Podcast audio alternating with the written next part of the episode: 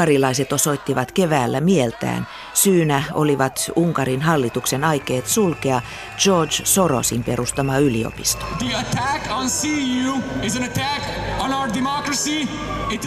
Fidesz-puolueen ja pääministeri Viktor Orbanin hallitus aloitti tänä syksynä mittavan Sorosin vastaisen kampanjan. Hallituksen masinoimalla kansalaiskyselyllä mustamaalataan perättömillä väitteillä miljardööri Sorosia. Kysely on osa Orbanin kampanjaa ensi kevään parlamenttivaaleihin, jossa Fidesz-puolue on vahvoilla. Ő Soros György, a világ egyik legbefolyásosabb milliárdosa. Ez pedig Soros György veszélyes terve. Unkarin valtiollisilla TV-kanavilla on meneillään Viktor Orbanin hallituksen kampanja George Sorosia vastaan. Matala ääninen mies kertoo, mitä miljardööri Soros on Unkarin päämenoksi tekemässä. Ne hagyjuk szó nélkül. TV-mainoksessa kerrotaan kansalle lähetetystä kyselystä, jossa on seitsemän kohtaa.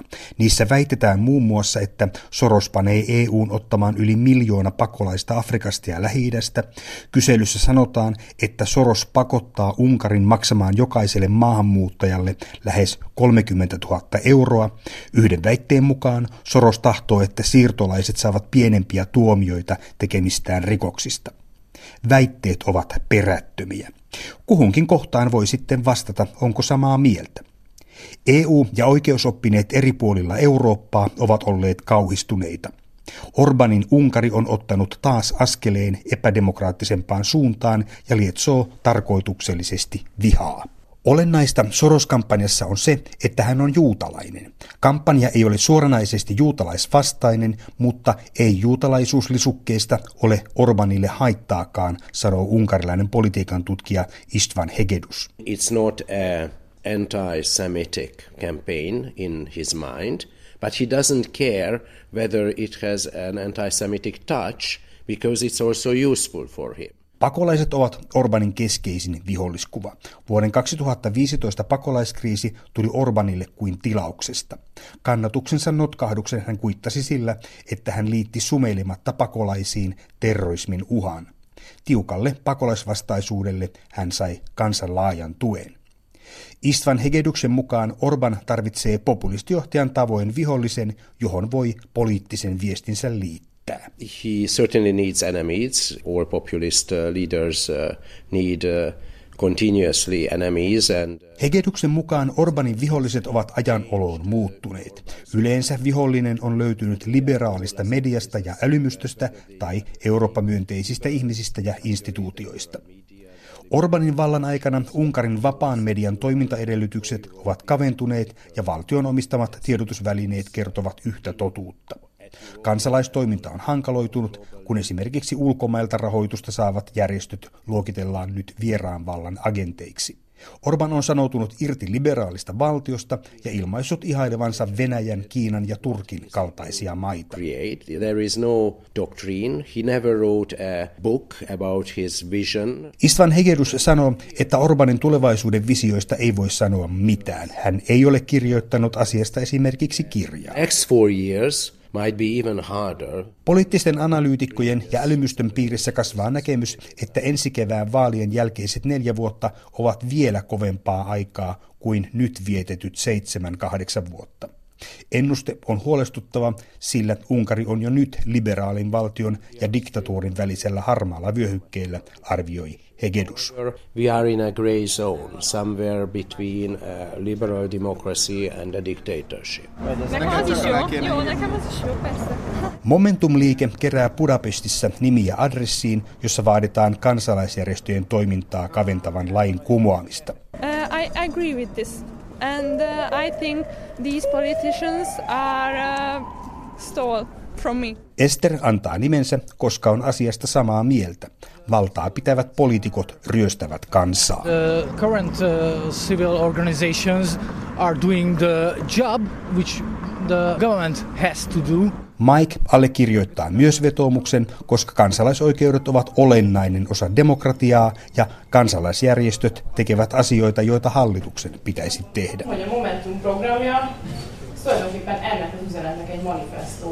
Momentum-liikkeen johtajistoon kuuluva alle 30 Anna Oros selittää budapestiläisyleisölle puolueensa uutukaista ohjelmaa. Kuulijoita on 80, etupäässä nuorisoa. Anna Oros sanoo, että Momentum tahtoo siivota Unkarin politiikasta nykyhallituksen käyttämän myrkyllisen retoriikan. Our aim is to change this um, incredibly poisonous rhetoric, political rhetoric in Hungary. Pitää puhua asioista, jotka yhdistävät meitä, eikä siitä, joka jakaa meitä. Pitää rakentaa siltoja, ei muureja. Viime vuosien politiikan hulluuden on loputtava, sanoo Anna Oros. The Fidesz government has clearly violated uh, many democratic institutions and values. Myös Anna Oros muistuttaa siitä, että Orbanin Fidesz-hallitus talloo demokraattisia arvoja ja instituutioita. Esimerkiksi puoluerahoituksen ja median suhteen opposition elämä on hyvin ahtaassa raossa. Momentum on selkeästi liberaali ja Eurooppa-myönteinen puolue. Anna Oros sanoo, että oikeisto-vasemmisto jako ei enää kuvaa nykymaailmaa. Jakolinjat ovat enemmänkin avoimuuden ja sulkeutuneisuuden tai lännen ja idän välillä.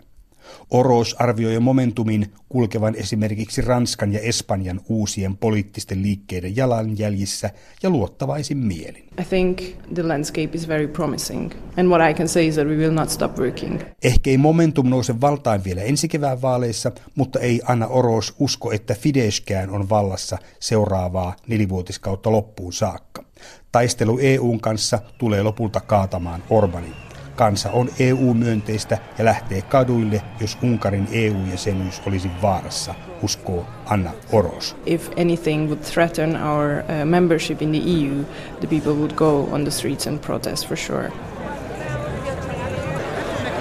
Toimittajana Budapestissa oli Sampo Vaarakallio. Unkarissa yksi tapa pitää kansalaisia aisoissa on syyttää heitä vakoilusta – Tälle politiikan teon välineelle on jo pitkät perinteet. Viime aikoina tiedotusvälineet ovat kirjoittaneet kahta liikemiestä vastaan käytävästä oikeudenkäynnistä, jossa heitä syytetään vakoilusta Naton ja kansainvälisen valuuttarahaston hyväksi. He ovat olleet aiemmin läheisessä suhteessa hallitsevaan Fidesz-puolueeseen, mutta nyt heistä on tehty varoittava esimerkki unkarilaisille. Paula Nurmentaus tapasi syytetyt Budapestissa. with my three kids, showing them what happened in the 50s. And after a few weeks, I was found myself in the same building Olin käynyt terrorin talossa näyttämässä lapsilleni, millaista elämä Unkarissa oli kommunistiaikana. Pidin selvänä asiana, että kaikki tämä olisi historiaa, mutta muutama viikko tämän jälkeen löysin itseni sellistä tässä samassa rakennuksessa. Osa talosta vanhoine selleineen on edelleen salaisen poliisin käytössä, sillä Unkarin oikeuslaitosta ei ole uudistettu kommunismin jälkeen. Alun perin talo on periytynyt Gestapon ajoilta, kertoo Bila Bukta. Tilanne oli kuin tieteisfilmissä. Poliisit alkoivat syyttää minua vakoilusta osoittain minua kirkkaalla valolla, kuin elokuvissa ainakin. En ymmärtänyt mistään mitään, kertoo Vila Bukta. Hän puhuu englantia tässä haastattelussa. Hänen entinen päällikkönsä tässä haastattelussa Unkaria puhuva Norbert Maxin pidätettiin samoihin aikoihin. Molempia syytetään vakoilusta. The Hungarian Persecution Office is accusing us uh, uh with espionage uh, on behalf of the IMF Unkarin syyttäjän virasto epäilee meitä vakoilusta kansainvälisen valuuttarahaston IMFn ja sveitsiläisen säätiön hyväksi sekä Unkarin armeijan kehittämissuunnitelmien paljastamisesta Natolle. Miesten asianajaja on todennut, että näillä läntisillä organisaatioilla on ollut kaikki mahdollisuudet saada kyseiset dokumentit milloin tahansa, sillä Unkari on Naton ja IMFn jäsen. Syytetyt eivät ole olleet mitään pikkutekijöitä, vaan heillä on ollut merkittäviä yhteyksiä nykyisin hallitsevaan Fidesz-puolueeseen. Norbert Maxinin johtama Arcad pääomasijoittajayhtiö oli rekisteröity Yhdysvalloissa ja toimi kansainvälisen rahoituksen ja suurten kauppojen välittäjänä Unkariin. Yhtiöllä on ollut laajat kontaktit länsimaisiin suuryrityksiin, varsinkin lääke-, IT- ja asetteollisuuden alueella. Biila Bukta on ollut työssä tässä Arcad-yhtiössä ja toiminut myös nykyisen hallituksen finanssiministerin neuvonantajana. And the other uh, two area where he was actually active in a business uh, life was actually uh, searching for technology, new technologies. It was the arcade actually was focused on uh, searching new technologies. Vila Pukta sekä hänen esimiehensä Norbert Maxin joutuivat tutkintavankeuteen marraskuussa 2015. Heitä kuulusteltiin ja pidettiin vangittuina kaikkiaan kahdeksan kuukautta kylmissä selleissä, ja tänä aikana heitä painostettiin niin fyysisesti kuin psyykkisesti tunnustamaan heihin kohdistetut syytteet. Unkarissa tutkintavankeuden aikaa ei ole mitenkään rajoitettu. Lopulta heidät päästettiin vapaaksi odottamaan oikeudenkäyntiä. Toisella haastateltavista on jatkuvasti etäkahle, jonka mobiiliyhteys häiritsee äänitystä. Mitään todisteita epäiltyjä vastaan ei löydetty, vaikka heidän asuntonsa pengottiin ja tietokoneensa takavarikoitiin. Eight years ago, and they're saying that uh, uh, they find some evidence in, a, in my laptop or somewhere. Yeah. And they, res- they restored it. They restored it. They not find it, they restored it. Koko tarina on täysin keksitty, väittää Norbert Maxin. Emme tiedä, kuka tämän takana on, mutta tämä on tehty poliittisista syistä. Unkarin hallitus tai poliittinen eliitti tarvitsi jonkinlaisen jutun länttä vastaan.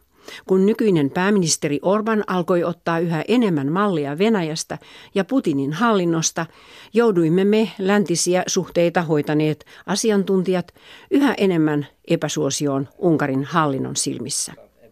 Tämän tyyppisiä vakoiluoikeudenkäyntejä käytiin yleisesti kommunismin aikana, sanovat Maxim ja Bukta. Uh, they need a special case against the West. And they created one ours. Olemme molemmat saaneet niin huonon maineen tässä maassa, että meistä ei kumpikaan voi enää saada mitään työtä täällä. Kukaan ei enää luota meihin, sanoo tämä entinen sijoitusyhtiön johtaja Norbert Maxin. Molemmat syytetyt ovat menettäneet vakoilututkinnan aikana maineensa lisäksi myös omaisuutensa ja liiketoimensa. Poliisi on myös takavarikoinut Maxinin arvokkaan kirja- ja taidekokoelman tutkimuksiin vedoten. Oikeudenkäynti jatkuu ensi maaliskuussa ja toimittajana edellä oli Paula Nurmentaus. Syntyperältään unkarilainen Helsingin yliopiston Aleksanteri-instituutin vanhempi tutkija Katalin Miklossi tuntee edellä kuvatun vakoiluoikeudenkäynnin hyvin. No minä näkisin niin, että, että tämä oikeusjuttu on täysin tekaistu. Jos katsotaan pelkästään oikeusteknisesti, se tapahtui joskus jo seitsemän vuotta sitten ylipäätänsä. Todistusaineistossa P-roolia on ulkoisella kovalevyllä, josta me tiedä, miten poliisi sai sitä haltuunsa. Tiedetään senkin, että vaikka tämä todistusaineisto on ollut poliisin hallussa kaksi vuotta, lähes kaksi vuotta, sitä on sen aikana muokattu, sen tiedostoja muokattu. Eli näyttää siltä, että tämä on todella omituinen niin kuin oikeusjuttuna. Eli siinä mielessä mä näkisin, että tämän, tämän takana on jotakin muuta. Ja mitä se jotakin muu voi olla? No, tämä kaksi syytetty on ollut itse asiassa Fidesin lähipiiriin kuuluvia henkilöitä vielä. Hallitsevan puolueen. Hallitsevan pu- puolueen uh, lähipiiriin kuuluvia. Tässä on takana sekin, että meillä on vaalit. Unkarissa on vaalit ensi huhtikuussa. Ja voi olla, että nyt Fides katso hyvin tarkkaan, vähän suoristaa riviä, katsoa, että ketkä ovat oikeastaan lojaaleja niin kuin Fidesillä ja Fidesin agendalla ja Fidesin päämäärillä ja ketkä, ketkä ovat, jotka voivat äh, erehtyä kritisoimaan Eli sisäistä, puolueita. sisäistä valtataistelua suorastaan. Valtataistelua tai sitten niin kuin vähän puhdistetaan niistä vähänkin epävarmoista ihmisistä. Kuinka yleisiä tämmöiset vakoiluoikeudenkäynnit tai tämän luonteiset oikeudenkäynnit tämän päivän Unkarissa on? No ensinnäkin taas kerran käydään vaalitaistelua jo, vaalikampanja ensi vuoden huhtikuun vaaleja varten. Ja tämän poliittisen mittelön tavanomainen väline on ollut aika pitkään sitä, näitä syyttelyjä, että kuka kenelläkin vakoilee ja kuka kenenkin agentti on.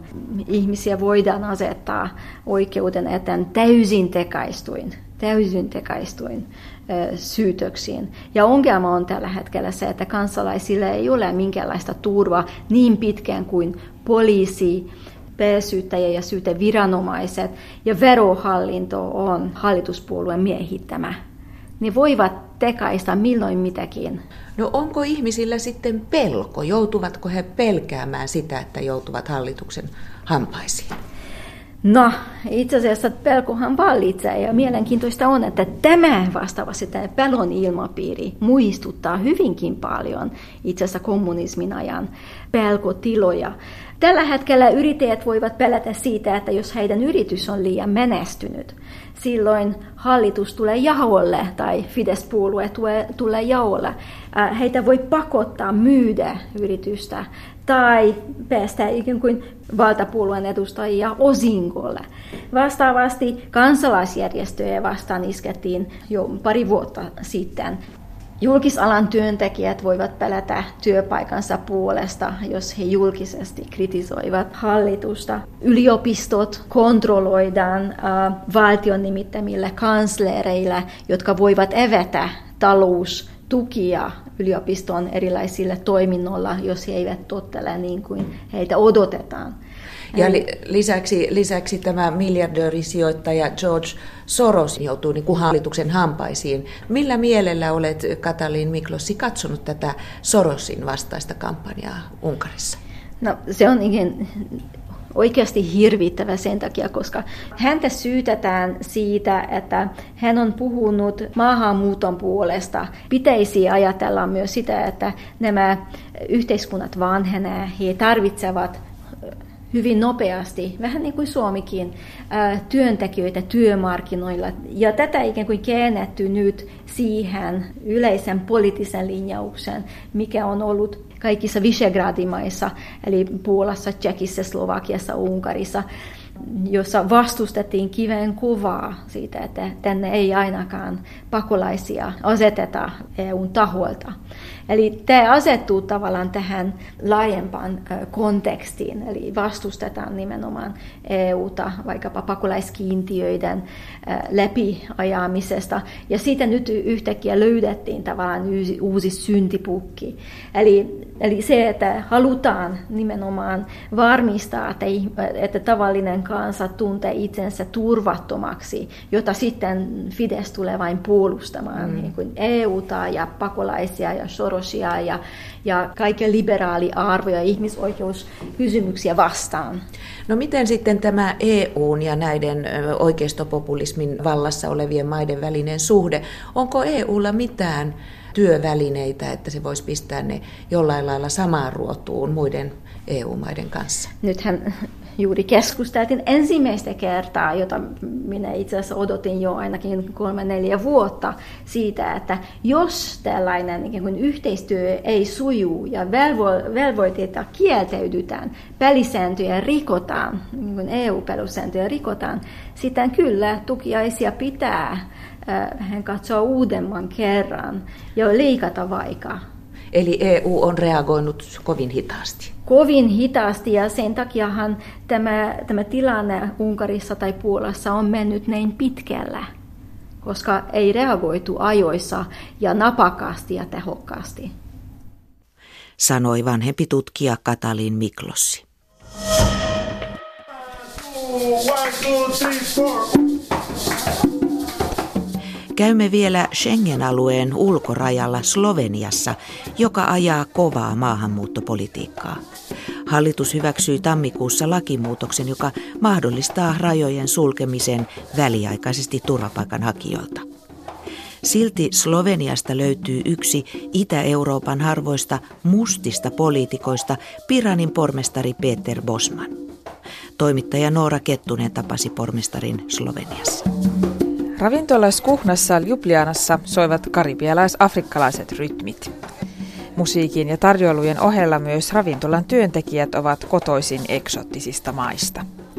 Slovenian on päätynyt vain muutama tuhat ihmistä Euroopan ulkopuolelta, eli alle prosentti kaksimiljoonaisesta väestöstä.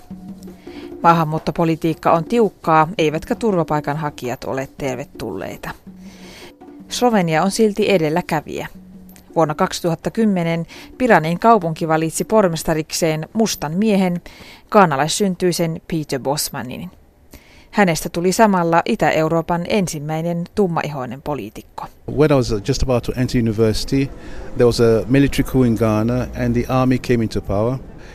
And, uh, Bosman päätyi Sloveniaan silloiseen Jugoslavian vuonna 1981, kun elämä kotimaassa Gaanassa oli käynyt liian vaaralliseksi.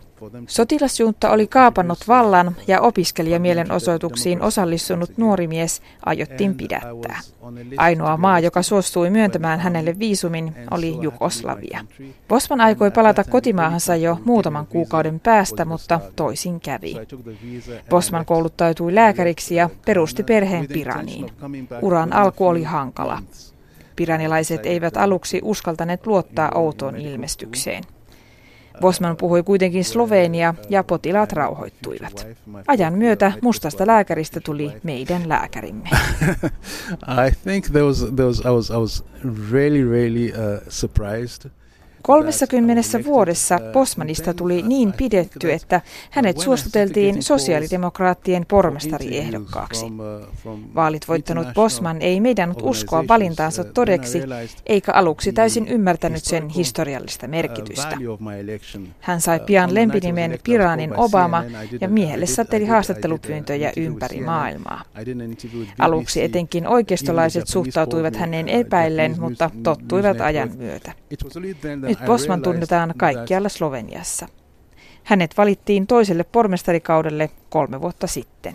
Piran has always been a very multicultural uh, uh, town in the sense that uh, Bosmanin mukaan Adrianmeren rannalla sijaitseva Piran on aina ollut monikulttuurinen.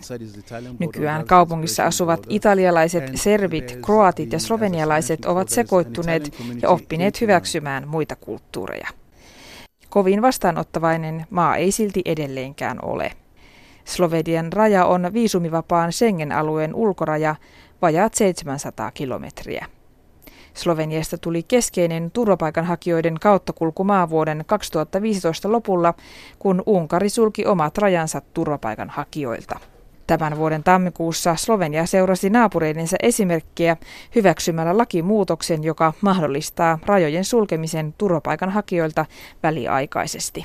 Jos turvapaikanhakijoiden määrä kasvaa äkillisesti, voi Slovenia jatkossa hylätä hakijat suoraan rajalla. Slovenia, like unfortunately some other countries also, has forgotten some of the basic values Bosmanin mielestä päätös osoittaa, että Slovenia on unohtanut keskeiset eurooppalaiset arvot. Hän näkee, että suurimmalla osalla tulijoista ei ollut rikollisia aikeita, vaan he hakivat parempaa elämää. Majority of them left because of a basic wish to make lives better for themselves. Bosmanin toinen kausi Piranin pormestarina päättyy ensi vuonna. Hän voisi hakea kolmannellekin kaudelle, mutta ei usko jatkavansa. Bosman haluaisi jättää jälkeensä ympäristöystävällisemmän Piranin, jonne virtaa turisteja vuoden jokaisena päivänä.